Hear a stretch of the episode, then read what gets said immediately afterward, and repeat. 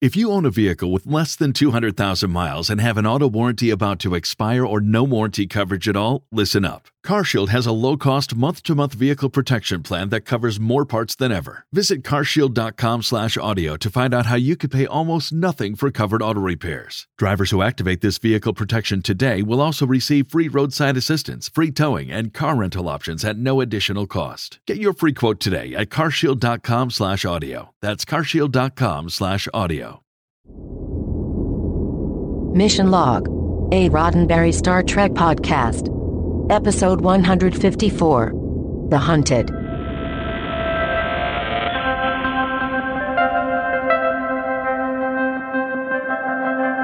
Welcome into another episode of Mission Log, a Roddenberry Star Trek podcast. I'm John Champion. And I'm your genetically enhanced, mission specific, and very dangerous co host, Ken Ray.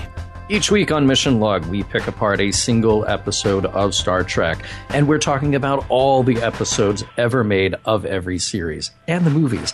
And then we pick each one apart, looking for morals, meanings, messages, the ethics, the philosophy, what makes it tick. This week, we're talking about The Hunted. And then, when we're done, I'll be sent back to the colony with the other genetically enhanced podcasters, waiting to do it all again next week. That is, if they can catch me. In the meantime, you can catch us a few different ways. Mission Log Pod is the address to find us on Facebook, Skype, and Twitter. This is if you want to send a, I don't know, letters for my release or just thoughts on any episode that we have. Uh, you can call us 323 522 5641. That number again, 323 522 5641. Our email address is missionlog at roddenberry.com. Our show website, including discovered documents and all kinds of other fun stuff, is at missionlogpodcast.com. And please do remember, we may use your comments on an upcoming episode of Mission Log. And just a little, um, just a little bit of advice: don't send any threatening messages. Just you know, that's from me to you. Everything goes fine if you don't, and if you do, I don't like to think about it. I, I, there's there's one thing though that I like to think about, but not as much as John Champion does, and that is, of course, little Star Trek trivia. All right. So, uh, Ken, today's episode is directed by Cliff Bole, and uh, we have talked about Cliff many, many times. So uh, let's spend a little time talking about the writer. Now, The Hunted was written by Robin Bernheim, who's actually not Robin Bernheim. That's a nom de plume for Robin Jill Berger. Robin had worked her way up the ranks on such 80s TV shows as Remington Steele, Matlock, MacGyver, before writing this episode of Next Gen. MacGyver. Yeah, because there's a little bit of a MacGyver feel in this episode. There is a little bit of a MacGyver feel. Yeah. That's kind of kind of appropriate, right? Um, now, like we've seen so far, though, there are other hands in the creative process here. So, uh, Michael Piller, of course, had a lot of influence driving this script. And it's time for us to say hello to a new name that will become very familiar over time Ira Stephen Behr. Uh, his first job on Star Trek as a staff writer was a rewrite on The Hunted, and uh, he is credited uh, amongst that writing staff with most of the act in which Danar is trying to escape the Enterprise. Now, don't worry about Robin. We'll hear more from her later, just not on The Next Generation. So, who is this Ira Stephen Behr? Well, He's a playwright from New York, and he moved to LA to write comedies rather than use his playwriting scholarship at Brandeis University. He didn't so much write comedies, but he found a niche with drama and came into Next Gen knowing nothing of that show, but knowing the original series pretty well. We'll talk more about Ira's tenure at Next Gen later, and we'll catch up with him again down the road when we talk more about Deep Space Nine.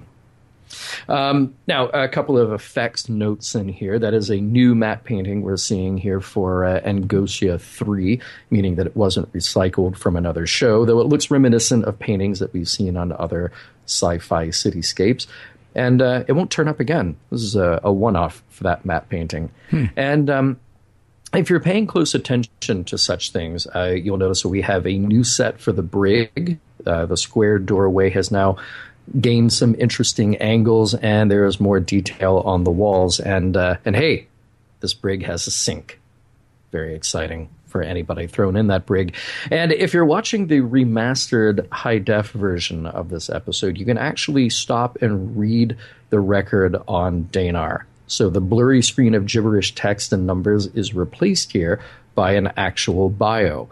Uh, one line is pretty funny. It states, uh, Roga Danar's first assignment was guard duty at Kevscotty Military Base. Now, Kevin Scotty is from CBS Digital, and his name also shows up as one of Claire Raymond's descendants in the neutral zone. And you'll find a lot of other names like that if you look very closely. So uh, Jeff McCarthy played Danar. He got his start in New York performing on Broadway, then came back to his native California, where he has worked successively in TV guest star roles.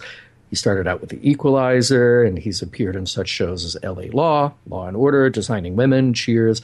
He will be back from more Star Trek very briefly. Stick around a few years when we return to the Delta Quadrant for that. And finally, uh, towering at nearly six foot seven, James Cromwell appears here as Prime Minister Nayrok. Cromwell is so well known it feels a little weird to try to sum up his career in the quick glance that is our trivia section. I find it interesting that he is an outspoken political activist and animal rights activist. Some of his earliest TV work was on All in the Family, followed by Mary Hartman, Mary Hartman, MASH, Three's Company, He's played a U.S. president multiple times, two of the real life ones being LBJ and George Bush the first. Uh, he's also played other historical figures like Charles Keating, and he played William Randolph Hearst in RKO 281.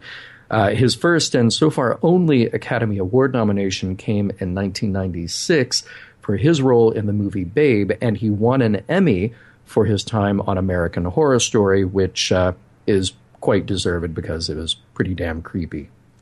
That is that is that is a uh, that's a tremendous amount of stuff. Um, yeah, yeah, and I know uh, Star Trek has a tendency to you know they find somebody good they'll they'll, they'll get him back.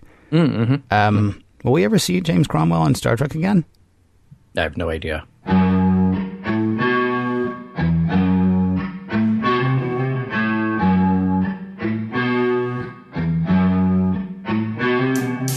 So, that guy is he not the one who was first to achieve warp drive on Earth?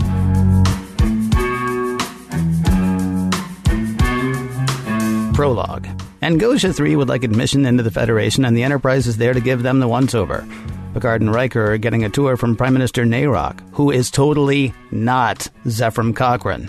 Especially impressive, the ability of Angosia 3 to recover from the Tarsian War, Prime Minister Nayrok's like, yeah, that is impressive, isn't it? See, we're thinkers, not fighters, though not every culture feels that way. He and Picard reach. The development of the mind, the cultivation of the intellect, these are the pursuits to which Angosians have dedicated themselves for centuries. Prime Minister Nayrok steps away for a moment, giving Riker and Picard a second to chat. Picard thinks Angosia 3 will fit right in with the Federation, though Riker thinks it's a little bit stuffy. Upon his return, Prime Minister Nayrok says a prisoner has escaped from the colony on Lunar 5. Two guards are dead. The guy got a ship and got away, and golly gee, Picard, we just don't have what it takes to catch up with him. With the go ahead from the captain, Riker sets the Enterprise on finding and catching the guy. Commander Data says finding him is no problem. Worf does that almost as soon as it's mentioned. Catching him, though, he's playing a really good game of hide and don't find. Commander Data informs Riker and Picard that the prisoner has eluded the Enterprise. Act 1. Back aboard the Enterprise, Riker and Picard are overseeing the pursuit of Roga Danar, identified now as the escapee. His criminal record is too long to go into, according to the Prime Minister, though Nayrok warns Picard that Danar is prone to bouts of uncontrollable violence. Dude's also wicked smart. So far, he's managed to steal a ship, escape in that ship's drive section, which goes about as fast as a Model A, then hide that ship without anyone knowing how, all while eluding sensor scans for life readings. Now he's using the magnetic pole of Angosia 3 to hang out without anyone noticing it.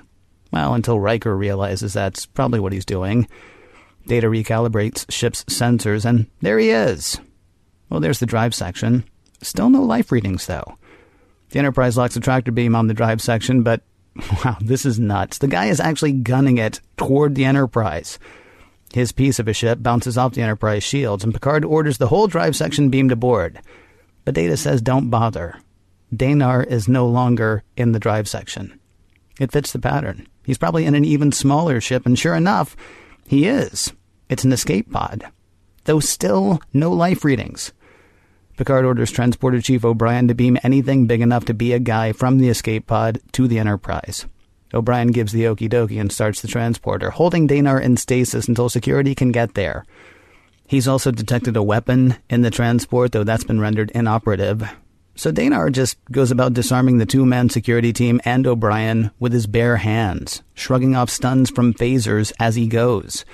Eventually, Worf and Riker are able to subdue Danar and get him to a detention cell. Act 2. Prime Minister Nayrok, totally not Zefram Cochrane, says they'll need a few hours to fix what Danar broke during his escape. If the Enterprise could hold him for a few hours, yeah, that'd be great. He also says prison psychologists suggest sedating Danar. He is dangerous. Picard says they'll look after him. Riker wants to know whether Data has run a check on the ship's sensors. He has, and they're fine. The Enterprise didn't pick up any life readings off of Danar because he has none. Oh, he's there, and he's alive, but somehow he's hiding his life signs. But he can't hide his feelings. Well, not all of them. And not from Counselor Troi. She gets seriously troubled vibes off of Danar as he sleeps fitfully in his cell. She goes to talk to Danar, where we begin to learn a bit about him. Yes, he killed people to get away from Lunar 5. A terrifying thought, even to him. She senses that going back there scares him too, though he's not mistreated there. Food, clothing, shelter, comfort. He's actually well treated there. It's just that he can never leave. Also, he really doesn't like Counselor Troi. He parries her queries with falsehoods and games, accusing her of being a mind control expert. She says that's not what she is. She's there because she sensed he was in pain. So they're both surprised to find that now his pain is gone. Talking it over with Captain Picard, Troi says something's not right. It's almost like Danar is two people. She knows about his crimes. He knows about his crimes. And he hates them. But somehow it's not him. Well, Picard says he'll be the problem of Angosia 3 again in a few hours, and Picard will be happy about that. Troi says she gets it, but she's still on the case. She asks Data to access Roga Danar's police record. He has none. A criminal like that with no police record? Data says Lunar 5 is actually a military prison. Looking over his military record, this guy was good. He even achieved many high level citations. So what's he doing in jail? Troi goes back to talk to Danar. You are a non-violent person. What did you do to end up in jail? His answer? Everything he was told to do. This made him a menace to society as far as society was concerned. He was conditioned to do whatever he had to for the war. Conditioned by a counselor, by the way, so good choice on that title. Act 3. Troi, Riker, Picard, and Dr. Crusher are talking over Roga Danar. He was an idealistic young man who answered his planet's call of duty to fight to protect the Angosian way of life. But they turned him into a war machine, physically and mentally, all the way down to a cell structure that can fool sensors. A machine that, when the war was over, had no place in their society. He's actually perfectly fine as long as he perceives no threat. If he perceives a threat, though, he's conditioned to negate that threat or survive it at any cost. And Lunar 5 is not a prison. Well, not for criminals, anyway. Rather, it's where the Angosian government sent its soldiers when the war was over. No attempt to recondition them was made. When they came back tweaked from the war, the Angosian government simply sent them away. Data goes to talk over the situation with Danar. The android sees similarities between the two. Both have been programmed. But Data's programming can be altered. Cannot Danar's? Danar assumes not. I mean, if they could fix me, wouldn't they? In his ready room, Picard is talking over Danar's assertions with the Prime Minister. Look, Lunar 5 is not a prison, it's a colony, says Nayrok. A colony built for the protection of the soldiers, and society, off planet, with security. But it's not a prison. Yeah, says Picard, except it's a prison. Picard says his people think there might be help for Danar and people like him, though Nayrok says, no, there isn't. And now you are treading on matters of internal security. We're on our way to pick up Danar. Thanks for your help. Nayrok out. Data and Danar are still talking over the soldiers' situation when Picard and Troi come in. Picard wanted to let Danar know face to face that he has no choice but to turn Danar back over to the Angosian government. Thanks, says Danar, and don't worry, you're right to get rid of me. There is no place for me in a civilized society. Troi and Data disagree. Picard says he trusts his officers, but his hands are tied. Oh, says Danar, you should know. I'm going to do whatever I have to do to get away. And of course, once the Angosians try to retake possession, getaway is exactly what Danar does. Act 4. The Enterprise is on lockdown. Danar is gone, and a phaser is missing.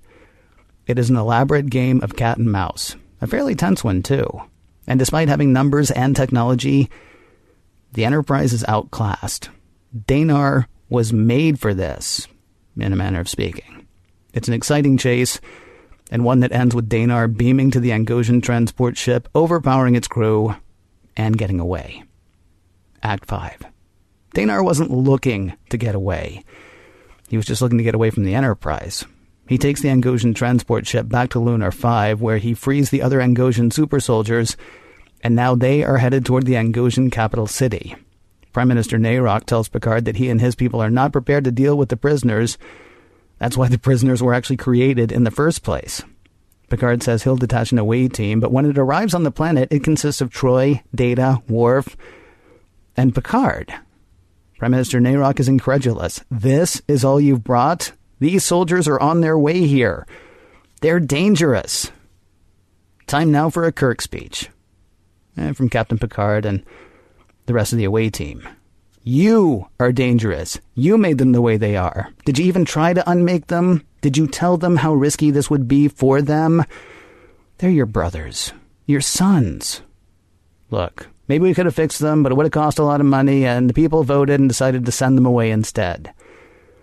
Here's the thing, though. They're back, and a serious standoff is underway. The peaceful citizens of Angosia 3 are armed, though they've not raised their weapons. Good thing, too. If the soldiers perceive a threat, they'll kill them. Well, says Picard, this looks like a good time for us to leave. The end. Seriously, that's the end. Picard's like, you made this mess and now you seriously have to clean it up. If you ever do, the Federation will be happy to reconsider your application for admittance. Aboard the Enterprise, Picard says if the Angosian government makes it through the night, the Federation will offer whatever aid is required to rehabilitate the soldiers. And this time, that's really the end. Double ending. I love it. Double ending. Boom, boom. when that happens. I Yeah. love that. Yeah, I thought about actually just ending it right there, and like so, Picard's like, eh, "We're out." The end, See you guys. because it's pretty much true as far as the Yeah, Angosians yeah. are concerned. That's what happened. Right. Yeah, Yeah, yeah. Well, you know, when they do the follow up episode, then uh, then we'll we'll get to see everything that happened in the See, interim. here's the thing. Okay. In the yeah. original series, I know that would never happen, but I also know that I don't remember every Next Gen series, and I know that writers on Next Gen do remember previous episodes, so it seems possible that this could happen. I'm assuming it actually doesn't. Yeah, and it's sad too because we'll never see uh, James Cromwell in Star Trek again either. I know that's the real, real shame. It really He's is terrible. so good. I think it was like was it his twin brother George Cromwell though who played uh, Zefram Cochrane? I think so. I think you're right. You're absolutely right. You almost never hear about the Georges in the uh, in the Star Trek canon. Don't. Um, it- it's an interesting idea here that Danar can keep eluding the Enterprise. uh, You Yeah. know, at the beginning in particular, um, but but hasn't the Enterprise computer again? You go back to the computer because it should have seen this like dozens of times. Like, oh, they're hiding the magnetic poles. You know, what Yeah. did what Riker did in peak performance. Oh, they're hiding in a nebula. Oh, they're cloaked. Uh, you know, just like go through all of the things on the flow chart to figure out where they would be. There are two things I'll say about that. First of all, Yeah. I forgot that Riker did that in peak performance, but I do like the fact that Riker remembered it because that does give a little continuity. Certainly continuity that I forgot, Yeah. but it does give it a little continuity. Now that Data didn't think of it, because you're talking about the computer, and and we've talked all the way since the Practical Joker. Um, about the possibility that yeah, the computer could be sitting there saying that, but uh, you know its muzzle circuit is firmly in place. the computer doesn't get to say what the computer is thinking unless there's some sort of malfunction or we're on the holodeck. Right. So you're not wrong about, you know, maybe the computer would know that, but maybe the computer does. And then, you know, like one little subsystem somewhere in the computer, like maybe a food replicator in an unused part of the enterprise, it's sitting there going, why don't they ask me? right. Yeah, it does seem that because it seems like as soon as you throw the switch to like, okay, scan this area for that ship, and then you don't find anything, the the little subroutine that says, and we also have to check the magnetic poles, would kick in. Yeah, except they're, they're not going to let that happen.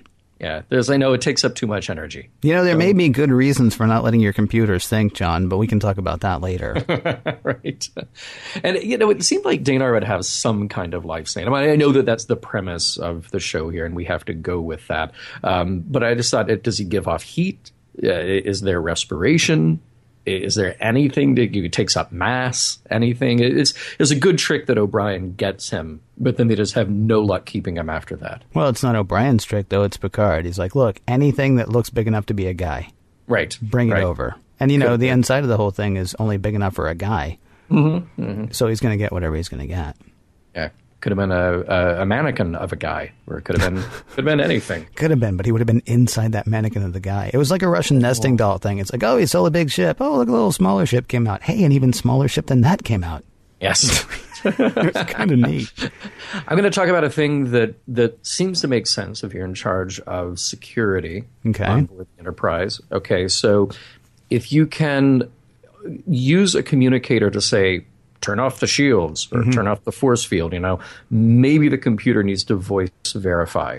Or maybe the person on the other end needs to voice verify. Because, you know, literally Danar picks up the communicator from the guy he's just knocked out. It's just like, just sort of like Pee Wee Herman. In, in, I in say Pee-wee's- we let him go. right. It's Right. exactly that. Like, uh, turn off the force fields. Oh, okay. Well, somebody said turn off the force fields, so uh, I Well, guess we better do it. Here's what I've never understood about voice recognition, though. Mm-hmm. What if you have laryngitis? I mean, because you've got two things going on Hmm. Here. Okay, so this is I don't know who that guy is. We'll call him Ensign Almost Dead Guy. So Ensign Almost Dead Guy is down on the ground, right? But the but Yeah. the computer is smart enough to know that uh, his communicator has not left his body, and then it is Ensign Almost Dead Guy's hand that touches the communicator. So that's actually two bits of authentication that have happened at this point. Now, if if it was more of a biometric device, then maybe it would know. Okay, well, it's Ensign dead, almost dead guy, and it is his hand, but his pulse is like really weak, like like he's been knocked out. Right. So maybe we go for a third thing, like. What was your mother's maiden name? Ensign almost dead guy. You know, And- and, third uh, authentication. An innocent, almost dead guy's uh, communicator is really only about six inches off the ground. That's true. Instead, you know. Well, So that might I- happen though. If somebody floods, you know, somebody floods a hallway with gas, you might hit the dirt and then You might hit the deck. Yeah, yeah. Very true. Yeah, it's an interesting. Here's the thing. What's funny is we got to go back though because this was 1990. I mean, right now, Mm-hmm. yeah, you yeah. and I personally in 2015 are walking around with um, certain biometric devices Right. that would look at us and if we tried to pull that and go, "Yeah, no, pal, come on, you got to you got to do better than that." Right. Um, right. But in 1990, just the idea that still it's amazing that wow, he can just he's just got this little thing that lets him communicate, and it's just it's just like on him. Mm-hmm. That's still mind blowing, in you know 1990. Yeah, very true. You know what else is absolutely mind blowing? Huge Jefferies tubes. Hmm. Yeah, yeah. You, Huge. you get a golf cart through those things easy. You can. You can. kind of amazing. Yeah, and that's the set that, if I'm not mistaken, gets reused over and over. And, and if I'm truly not mistaken, I believe it's the same. It's a redress of that set where Scotty knocked his head in uh, Star Trek Five. Really? Yeah, Because I thought he was just in a hallway in Star Trek Five. Because he was Well, no, he was like walking with Kirk, and Kirk says, you know, whatever. And Right, well, Scotty they're- says, "I know it like the back of my hand." Then he hits his Right, head. and then blam, yeah. Well, it's a, a redress of that area, and they keep using those those Hmm. angled walls and those curved pieces to rebuild other sets. Yeah. cool. So they keep they keep recycling, like that transporter room. They just keep using that over and over and over again. Um, a lot of decks on the Enterprise. Now, speaking of Star Trek Five, we kind of cringed when there were what seventy eight decks. Yes. you know they're they're in the turbolift shaft. At least uh, 78 at. I least th- 78. That like turbo they fly only went up, it. right? Only went up to 78, I think. But you know, we don't get the impression that they're now at the roof of the Enterprise. Right, right. So now on this Enterprise, we, we've got 40 some odd decks, and, Yeah. and it's still just absolutely huge. And we get a deck number for engineering. That's 36, with the bridge being one. I mean, that that's quite a hike to get from the bridge to engineering. So now I have to think about that. Every time Picard says, like, you know, Mr. LaForge, come to the bridge, it's like, okay, give me an hour. Because I got to go here, I got to do this thing, I got to go to place, and if somebody stops me in the hallway, that's going to be no good. you know? Yeah, I kind of want. I kind of want actually either a schematic or I want to hear that there are many engineering sections. Like, uh, go to the one on 36. Okay, go to a different one. I mean, Mm-hmm. not necessarily that they all look exactly the same because how many warp cores can you have on a ship? But Right, right. yeah, I don't. Eh, this is a really minor thing to get caught on, but it Yeah. may start to bug me if we talk about it anymore. Yeah, well, it's interesting. It gives it gives it scale. If we It talk about it space. anymore, John, if we talk about it anymore. And you know what's interesting is that the uh, the saucer section of the Enterprise Oh, about Lord. sixteen decks. All right. Okay. Yeah, you call me when you're done. Okay. hey, let's talk about Danar's motivations here. I mean, and this might be something I'm sure that we'll come back to. Maybe, maybe not. But just as a character, I, I was trying to think about the the consistency of what he's doing. Um, so Picard disarms him pretty easily at the end by having everyone else lay down their weapons. Yeah. But but I wonder if that would really work on Danar, considering what we've already seen him do. I mean, he seems to be acting of his own accord very often, not just when he's under threat. You know, so you could argue it that when he gets beamed on board the first time, i it is a threatening situation. He's been pulled out of his ship. The, this is potentially an enemy vessel, and but then he just goes to town. He starts knocking people out, and you know they they've taken his weapon away. But it seems like it, it seems like from the beginning he's doing a lot of like, well, I'm just going to escape. I'm just going to get out. I'm just going to you know. He's not actually being threatened, and actually Troi makes some pretty good inroads to to humanize him and to relate to him.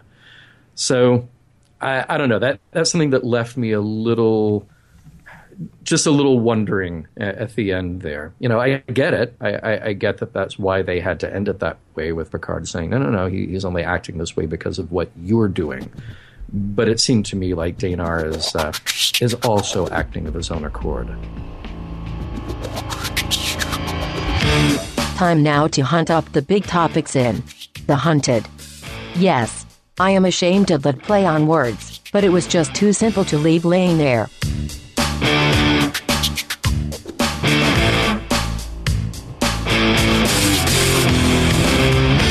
So, kind of feel like there are a lot of topics to hit on this. Um, and I, I know that I wrote down several and they're kind of scattered throughout, and you've got a few scattered throughout. But, you know, might as well just start with start with the beginning. You know, I, I feel like one of the messages here is about the weaponization of your world.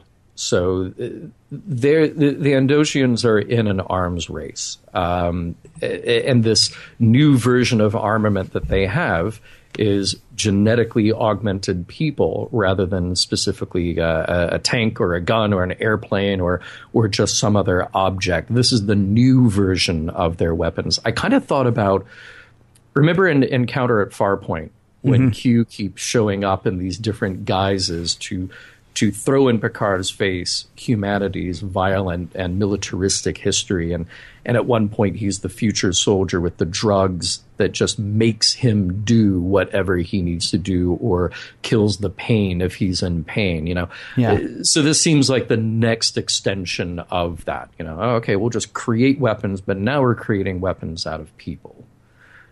You know um, and I don't know that that is specifically, you know, on on that fine a level. Saying here's a message: don't create genetically augmented supermen who will become soldiers and, and take you over. You know, that's that, Yeah. that's a little hard message to swallow. But but the idea of of weaponizing everything, Yeah. you know, is um, certainly a fear, certainly a, a, a worry that we have. Yeah. What's weird is you and I tried to talk in terms of we try to talk in, in sort of um, broader terms, things that are not, hmm. you know, sort of of the day. Hmm. And yet, as we record this, it was only about a month ago, I think, month and a half maybe, that a bunch of like big thinkers. So, just to give people context, because you know, people all the time. Like just a couple weeks ago, we we heard from somebody who said, "Hey, I just found your show and I'm listening to all of them." Mm-hmm. And we started three years ago. So, you know, to say as we do this today, I want to give this like an actual time. Okay. So, as we record this, it is middle to end of September 2015. It was in July, end of July of 2015, that a bunch of big thinkers, including Stephen Hawking, uh, Tesla Motors founder Elon Musk, Apple co founder Steve Wozniak, and a whole bunch of other people got together and wrote a letter uh, talking about banning autonomous weapons. Um, The missive unveiled by the Future of Life Institute at the International Joint Conference on Artificial Intelligence in Argentina. I, I believe the conference was in Argentina. It was not just about artificial intelligence in Argentina. Uh, at this joint conference on artificial intelligence, uh, labeled autonomous weapons the third revolution in warfare following gunpowder and nuclear arms. Um, if any major military power pushes ahead with AI weapon development, a global arms race is virtually inevitable, and the endpoint of this technological trajectory is obvious. Autonomous weapons will become the Kalashnikovs of tomorrow, says the letter, which includes Skype co founder Jan Tallinn and prominent linguist Noam Chomsky as endorsers. Unlike nuclear weapons, they require no costly or hard to obtain raw materials, so they will become ubiquitous and cheap for all significant military powers to mass produce. That is from a uh, Wall Street Journal blog on the 27th of July, 2015. Um, so, so, now just, okay, so now so just now- make a now I'm super soldier. Yeah, Yeah. well, no, but I now, now just make a super soldier. I mean, it seems like Yeah. the whole idea of we're going to make a perfect weapon that we can't control. Um, And whether it's artificial intelligence or whether it's a guy, go to the Manchurian candidate. I mean, so Yeah. so the U.S. takes all these soldiers, I mean, all these people, and turns them into soldiers, and then of course they get captured by. I don't think it was ever hundred percent certain. I guess because it's Manchurian candidate, you would be talking about Chinese, but another government captures all these American soldiers and turns at least one of them into sort of a super conditioned soldier that they can just turn on to become a killing machine and then turn off. Except, of course, the Angosians have something here that they can't turn off. And they're looking for somebody else to, to sort of take care of their problem. It was just, I mean, it was weird to me because you talk about weaponizing the planet. I mean, and certainly there are concerns about that. I mean, in the U.S. in the past year, year and a half, um, a lot of the country has been surprised to find how much military grade equipment local police forces have ended up with. But even there, you're talking about a guy, right? I mean, your local police station, your local police force may have close to a tank, but that close Yeah. to a tank is at least driven by a guy. Now, sometimes those guys seem to be decent. Sometimes those guys seem to be a little bit less than decent, or maybe a little too tank happy, if you will. Um, but you're still talking about something that is that is controlled or controllable, and and basically the Angosians just sort of create thinking, feeling, killing machines, and Yeah. say, okay, now you be good, and that doesn't necessarily uh, doesn't necessarily work. Well, I mean, what you're describing is Skynet. You know, it, it's kind of terrifying. Yeah, kind of. You're know. describing Skynet. You're describing. I mean, you're describing any number of things at that point. I mean, you're describing Yeah. Skynet. Yes, you're describing some sort of um, crazy ideologue. You're uh, describing um, some sort of zealot, in a way. I mean, you're describing. You're describing something without an off switch, and and I'm not saying you should be able to turn people off. I'm saying what you were saying. You shouldn't turn people into mindless weapons because that's pretty Well, much what they turn them into. I mean, they become. You said earlier you weren't sure about about whether it seemed too easy that Picard was um, disarming uh, Roga Well, Roga Danar has come to uh, come to liken Lunar Five to death. Mhm. Okay, he he would rather die than go back there, which means he pretty much considers Lunar Five as death, but he is programmed to survive. So anything that he perceives as a threat to his life and returning to Lunar 5 would be considered a threat to his life and his mind at that point, would be something that's going to cause him to raise a weapon. And so you say, well, Picard, it seemed too easy that Picard disarmed him at the end. Uh, Picard basically made it clear you can't send them back to Lunar 5 because if you try to, you will die and they will die, and nobody wants either of you to die. So, I mean, he, he disarms him not by saying, oh, just don't point a weapon at him. He says, look, remove all threat, and I'll see you later. right, right, right. Yeah. Yeah, well, I, that, so that's interesting. I mean, I'll, I'll kind of buy that because I, I guess the element there is the emotional element. That that you know, this guy can be programmed to do anything that we want him to do. He can be programmed to survive, but what we mm-hmm. can't program is the emotional perception of how he sees his life at Lunar Five, um, or or how he sees his treatment by other people. Um, so yeah, that that is sort of an interesting element to to throw in there. They they might be able to program that though. I mean, because that's the other thing that happens here. We find out all the way through. Horrible, by the way, horrible that they're like, oh look, we put it to a vote, and people decided they didn't want to pay the money to fix these guys who saved our way of life. So we're Yeah. going to send them to Lunar Five because besides, we may need them to do that again.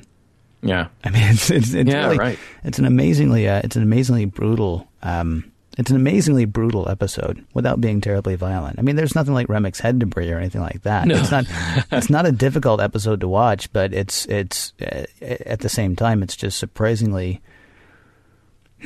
I think in their cold reaction to their brothers, their sons, the the soldiers that they created, I think in their cold reaction to that, it's it's it's incredibly brutal.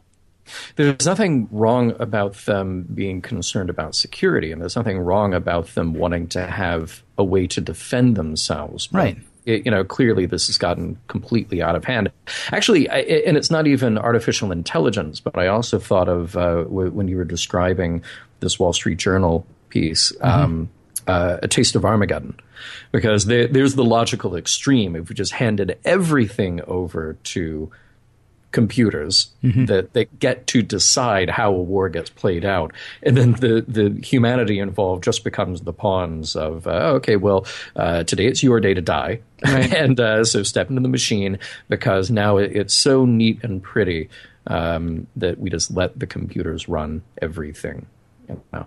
um, Picard has a great line here uh, a matter of internal security, the age old cry of the oppressor. And I feel like, Ken, we will, we will hear similar words out of Picard's mouth down the road. So, Okay, Yeah. I'll take your word for it. Okay.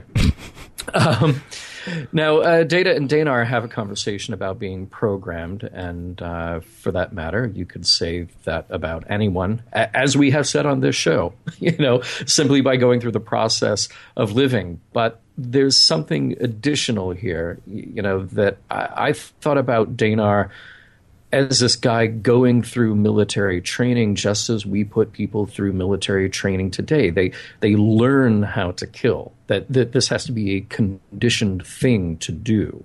So you can't just pull somebody off the street and say here go do this job. No it, it is a learning process it's conditioning it's programming to be able to do that. Um, what you can't really control for all the time is what happens after the fact you know what, what happens down the road. And Well, no, you can't control for what happens down the road, but you can you can prepare and plan. You can try to help somebody through it. You can have an idea of how you're going to take care of them when they return from this horrible thing that you've asked them to do. I Yeah. mean, I mean, because I mean, you're right. I mean, there, uh, certainly there's something analogous about okay, so they're soldiers, and yes, we have soldiers, and so you know we're kind of doing the same thing, except again, it's sort of like the whole talk about AI. Honestly, I I did not get the sense that Roga Danar ever took orders from anybody. I mean, I think I think you know whatever happened with whatever war started, he answered the call, and they took him in a room and said, "All right, you're a killing machine now. Don't worry Yeah. about it because I mean, overall, your thing is to kill these other people. All right? Mm-hmm. We have a way of life. We need you to protect that. Go." And and there, I, I didn't get the sense that he was part of a regiment, that he was part of a uh, that he was part of a, a unit. I got the sense that you know they made all of these amazing killing machines uh, answerable to no one. And so that's you know how they actually rounded them up and got them on Lunar Five. I don't know unless they tricked them there. Unless they said no no no no we're gonna we're gonna take care of you there, which they in fact do take care of them. which they do yeah They just don't they don't give them the freedom for which they fought. yeah I Yeah, don't know. yeah. I mean, there's it, this this episode. This episode is. I mean, it's. all right. Is there more that you want to hit, or should I? Because I mean, I, honestly, I couldn't watch it without thinking about all of the stuff that we hear about veterans today, and everything from Walter Reed, you know, and the and the sort of the bad treatment that veterans, or the or the inadequate Yeah. treatment that veterans were getting, injured veterans were getting uh, when they returned from that. To and again, I, I it's weird because we don't normally do like day of kind of stuff, but I wanted to go and look up because it's easy for me to sit and say, well, we know we're mistreating our veterans, or we know we're not taking care of them, but I, I, I don't know, you know, I don't know exactly in what ways we're not, and what in exactly what ways we are. Um, Yeah. So I went to I went to uh, the National Homeless um, a website called nationalhomeless.org, a fact Okay. sheet on homelessness and veterans. Um, America's homeless veterans, and this is just here in the states. That's where we are, so that tends to be how we start. America's homeless veterans have served in World War II, the Korean War, Cold War, Vietnam War, uh, Grenada, Panama, Lebanon, uh, operating Operation Enduring Freedom, which was in Afghanistan, and Operation Iraqi Freedom, which was in Iraq, um, or the military's anti-drug cultivation efforts in South America. Uh, 47% of homeless veterans served during the Vietnam era. More than 67% served our country for at least three years, and 33% were stationed in a war zone. So mm. we now, on the streets, and this is only some of what we have, 23% of homeless population, 23% of the homeless population. This is mm. nuts. 23% of the yeah. homeless population are vets. 33% of male homeless are veteran are vets, excuse me. Um, 47% was from the Vietnam era, 17% post Vietnam, 15% pre Vietnam. Uh, 33% were stationed in a war zone, as we said before. Uh, 25% have used uh, VA homeless services. Um, 89% 89% received honorable discharge. So 89% did what they were supposed to do. Yeah. And and now we're like, okay, well, go home. yeah. yeah. Um, and 70, uh, 76% uh, experience alcohol, drug, or mental health problems. Now, can we fix all of that? No. But there's something strange about the fact that that that's happening. And I couldn't help watching this thinking the thing that was weird to me was I was trying to remember in what context this episode would have been written because this was in 1990. Yeah. And remind me, Operation Desert Storm was in 91? 91, yeah. Okay, so we weren't worried about those veterans yet. Plus, we tend to sort of gloss over them in our minds. I mean, years and years later, like a decade later, we find out there were actually some problems from uh, veterans who served or, or, regarding veterans who served in Operation Desert Storm. But in the immediate aftermath of that, we were like, wow, that was, that was easy. that was an yeah, incredibly right. easy war. Look at that. Um, but yeah, then it turns out this was actually written before that. Yeah. Okay, so so this is based on like Platoon, Full Metal Jacket, Hamburger Hill, that kind of thing. I mean, this is part of that yeah. wave because for a long time we did what I mean, we did do what they're doing um, on Angosia Three. It's like, uh, oh, Vietnam, yeah, you were in Vietnam. Hey, look over there. I mean, we, mm-hmm. we pretty much just sort of distracted ourselves from it. I guess it was the mid 80s, probably starting with Platoon, that, that, that just burst onto America's consciousness. Although you could also say that Billy Joel's song Goodnight Saigon off of mm-hmm. the hit album mm-hmm. Nylon Curtain actually woke a lot of people up to what a crappy existence it was for a lot of people. Mm-hmm. Um, it's, it's, uh, it's brutal. And what's amazing is you would like to think in 19, so this episode was in 1990, you'd like to think, well, here we are 25 years later, and thank goodness we got all that taken care of. And we're not even close to getting all that taken care of. You know, so you mentioned Full Metal Jacket, and that came out in 1987. Okay. And, and so let's think about Private Pile. Vincent D'Onofrio. Absolutely D'Onofrio. amazing. Absolutely amazing. Ah, my goodness. Stanley Kubrick. Ah, that movie. Whoa. Yeah. Sorry. Yeah, yeah. It, it's yeah. It, it's incredibly. And what was the one with? Uh, what was the one? I mean, this even got down to uh, Sean Penn and Michael J. Fox. Casualties of War, I believe, was that mm, one. Mm-hmm, I mean, this mm-hmm. this yeah, this goes on and goes on and goes on. As far as like, all of a sudden, that it sort of exploded on the national consciousness in our movies and our TV and things like that in ways yeah. that we had spent. Yeah. We and you know we had really spent a good decade, decade and a half trying not to think about it. Thanks, Hollywood. but sorry, you were saying, think about Private Pile. No, it's was just thinking, you know, uh, uh, Private Pile, I think about it as this guy who who is trained to do everything that he is supposed to do as a soldier, but then breaks, you know, yeah. just absolutely can't handle it and and uses what he has been taught. He has now been taught about weapons, he's been taught about violence, he has been taught all of these things. So so I, I, see, you know, it's not the same, of course, but but I, I see a parallel there with Danar. Um, I feel like it, it's it's an additional part of the story than that we're talking about what happens to veterans when they come home. But part of that complicating factor is okay. Well, well, what have we set these veteran? Uh, what have we set these soldiers up to be? What have we set them up to um, to be able to do? And and what is their psychology when when they come back? Um, Hmm. So that's, you, that's interesting because I feel like it's less a story about what is their psychology when they come back than what are we what are we doing about it or what are we doing for them. No, no, I know. I mean, I, I think that this particular episode, the, this episode, The Hunted, it isn't. It doesn't go deeply into the psychology of what okay. happens okay. to them, you know. But they're they're also laying the groundwork. You know, they're they're creating these, like you said, they're creating these killing machines that that don't answer antibody that even the perception of a threat makes that part of them switch on. Mm-hmm. That they they have no moral compunction about you know killing and or escaping and or killing if that means part of the escape. So, um, so that's sort of laying the groundwork for what's happening. But then, what does that aftermath mean when they come back? Wait, you know, what do we do about that when they come back? So, yeah, it, it, this this I think is the big part of the episode. It, it, it's the looking at the terrible history of how we treat veterans of war, and and we talk about how we support the troops, but there is no consensus on on how much or what kind of support should be shown after their return.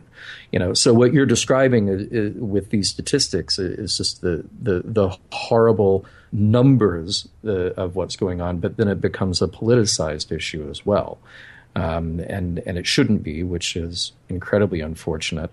Um, or but, even a question of money. I mean, and that was that was right, that was right, horrific yeah. to hear the Angosians say, like, look, we asked the people, and it was going to cost too much. Yeah. So so you know we yeah. just sent them that way instead. Yeah, and just pretend like they're not there.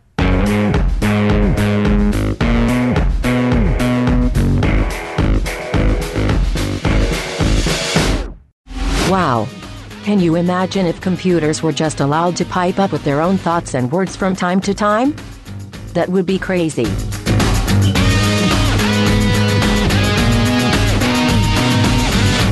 It's that time of the show where we uh, where we sort of sum up what we've uh, what we've done so far. Not what we've done because all we've done is record a podcast.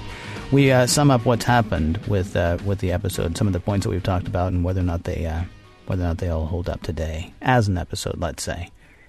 Um, I feel like this is almost a silly question to ask, but sometimes you surprise me with your answers, John. So, The Hunted. Does this episode hold up? It holds up.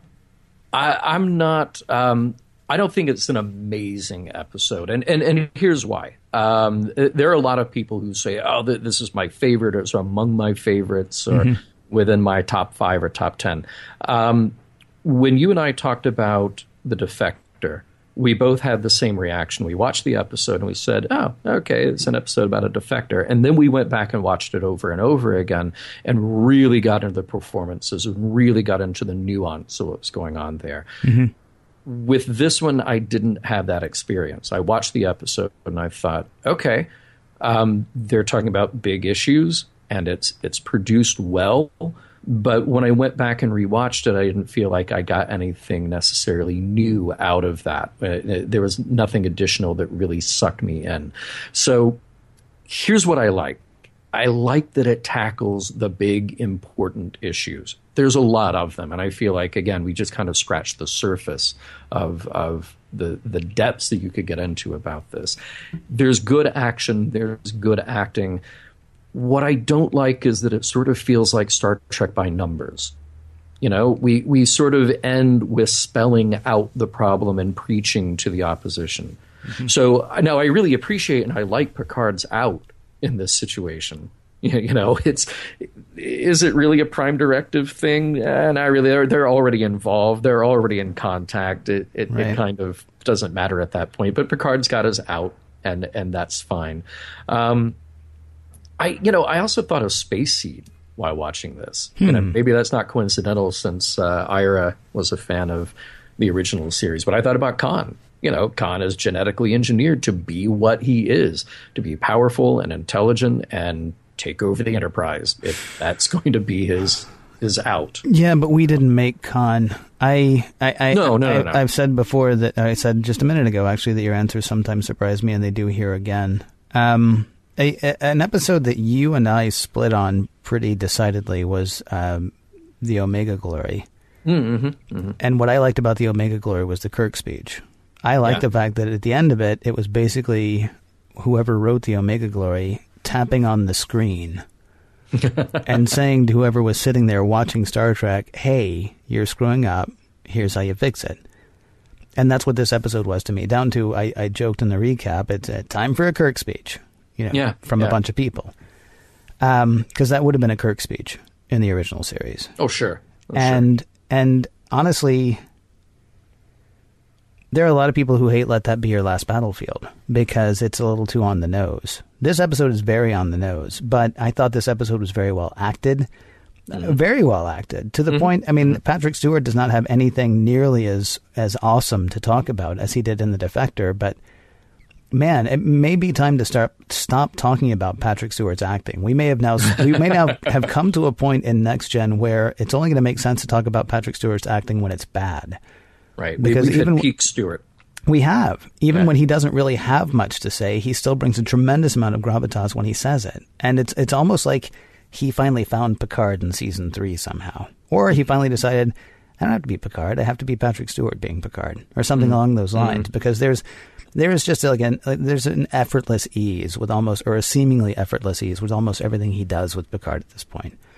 Um and so that I thought was great. I glossed over Act Four in the recap because it was just a lot of you know action. And it would be silly to go through all of that action because ultimately it doesn't matter. Ultimately mm-hmm. what happens mm-hmm. is he says i'm going to get away if i can. He gets away. He steals the ship Right. but it was a great action sequence i mean it really was just a fantastic and i was also taken in the beginning when it's like oh he's there oh he's not there okay but no he's there oh he's not there oh wait, Yeah, where, yeah, where the heck yeah. is this guy i mean i thought I thought it was a well paced story. I thought it was a well told story. And I'm okay with the fact that we actually do have a you see at the end of this episode. We get a moral handed to us at the end of this episode. Wow, look at you. You created this killing thing, and now you're not willing to take care of it. And oddly enough, that's going to come back and bite you in the behind. I mean, and that's that is that is absolutely the message that they were telling. What I find even even make it hold up even more, and what I find it even more horrifying is they were telling that story. What, 16 years after the end, or 15 years after the end of the Vietnam War, mm-hmm. one year ahead of Operation Desert Storm, and I can't do math very well, 13 years ahead of Operation Enduring Freedom, or whatever we called the thing in Iraq.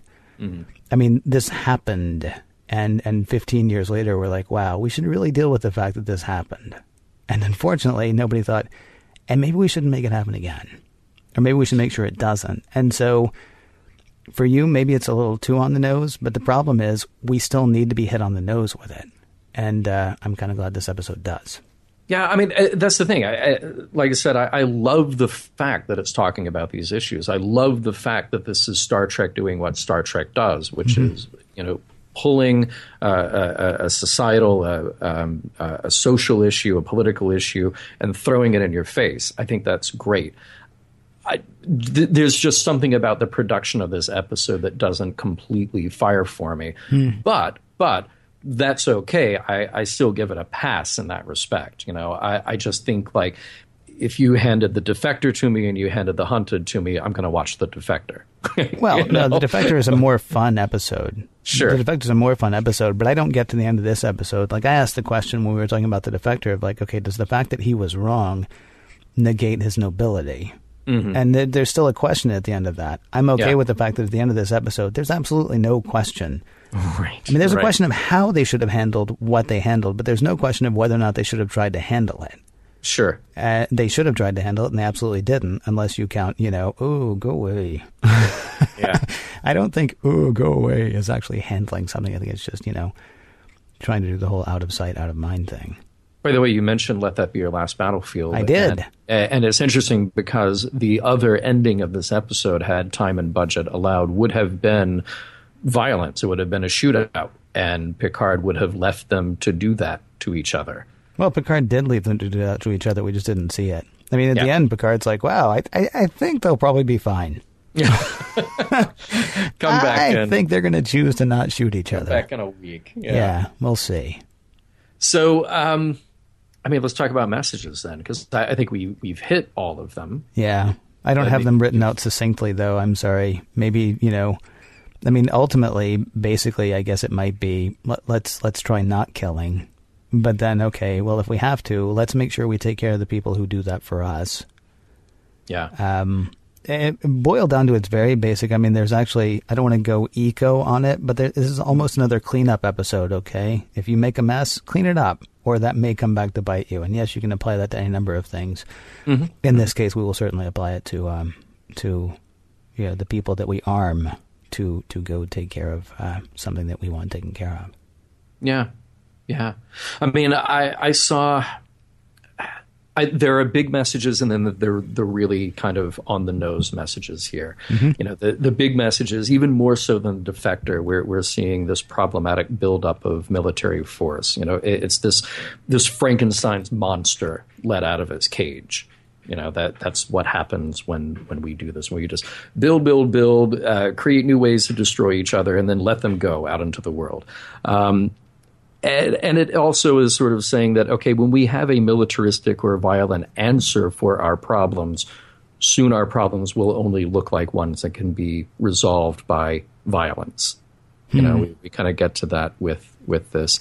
Um, but we also have Star Trek's very strong current of compassion for humanity in, in this show. You know, the enemy is misunderstood and it's something of our own doing. Now, specifically, it's not our doing in this episode, but again, Star Trek's not real. We're speaking in metaphor. Right. You know, this is uh, an enemy of our own creation. It is a problem that we created, and like you said, we have to clean it up. We have to take responsibility for those actions. And, I, and forgive me, mm-hmm. and I hate to say we have to clean it up in such cold terms. These are people that we have tasked with doing something absolutely abhorrent. Yeah. And and and when yeah. they go ahead and do that thing for us, and we know nothing about this war. There there are people mm-hmm. who I mean, uh, make it make it make it a war uh, over which we have no question. World War II, because you mm. can bring up Vietnam and people will say, "Ah, that was this." You can bring up Operation Enduring Freedom and people will mm. say, "Oh, that was that." And you know, we may agree with that, we may disagree with that. So let's make it a war about which we have no question. World War II. And there are even probably some people who will say, well, we didn't really, but whatever. I don't know what those people. Because it was like right, it was yeah. Japan on one side, Germany on the other. We're sort of kind of in the middle eventually, right. and so let's you know not do. Okay, so when I mean when you task people with protecting you, you should take care of them. I mean that's that's really what it comes down to. I mean Star Trek actually has this crazy idea that we should take care of everybody anyway. But in this yeah. particular episode, they're saying, look, seriously though, if these people take care of you, if they lay their lives on the line for you, you know, ask them what they want when they come back. Ask them how you can help them. Don't just decide what's going to happen for them. Although, I mean, you got to say the Angosians, when you read those stats that I just did earlier, the Angosians at least are taking care of them. Maybe not in the way that they want, but I mean, they, food, clothing, shelter, comfort. These are the four things he mentions. We're missing on one, two, three, four of those with a lot of these people yeah that we've done this with. It's just. Uh, I, I, mean, in, in any society, the, you you can sort of pinpoint this idea of you know throwaway people. You know, mm-hmm. the, the, the people who have who have come back from a war that maybe wasn't popular, or now they're experiencing problems that have to be dealt with, or whatever it even for the homeless people who aren't war veterans, you know, because uh, yeah. going by the statistics, there are many who are not as well. Yes. But this idea that you speak to this on a macro level, and at Star Trek saying, these are people. you can't sweep this problem under the rug. You actually have to deal with those people and treat them humanely. You know, uh, whether you look at it as as prisoners or or you know just uh, or the homeless or veterans or whatever that case may be we can't just say okay we will we will ignore this problem and pretend like it will go away well the one good thing is thank goodness TV was there to solve it yeah, and it did. So it did, then we so. then we get to move on. Yay! Yeah. Yes, we do. But not before we say Mission Log is produced by Roddenberry Entertainment. Executive producer Rod Roddenberry. You can find out more at roddenberry.com. And as I've said before, there's there's just all kinds of fun stuff there. There's other movies they're working on. There are graphic novels. There are links to the Roddenberry Foundation, which is uh, which is you know working anywhere between 100 and 300 years out. Don't believe me? Find out for yourself. Roddenberry.com. Uh, for more exciting Star Trek podcasts, check out Trek FM. That is on the lines at trek.fm. And for the latest in Star Trek news and discussion, be sure to visit trekmovie.com. Next week, we're back with The High Ground.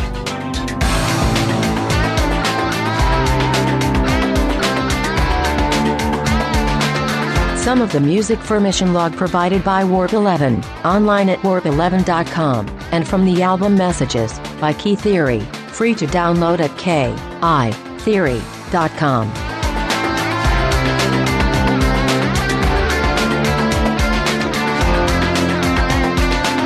Accommodations for half of the mission log team provided by Lunar 5. Food, clothing, shelter, comfort. It is not 5 star. It is Lunar 5. And transmission.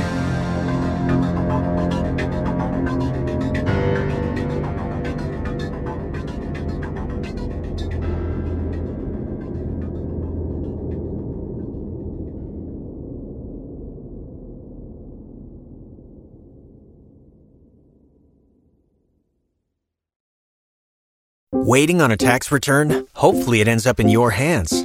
Fraudulent tax returns due to identity theft increased by 30% in 2023. If you're in a bind this tax season, LifeLock can help. Our US based restoration specialists are experts dedicated to helping solve your identity theft issues. And all Lifelock plans are backed by the Million Dollar Protection Package. So we'll reimburse you up to the limits of your plan if you lose money due to identity theft. Help protect your information this tax season with LifeLock. Save up to 25% your first year at LifeLock.com slash aware.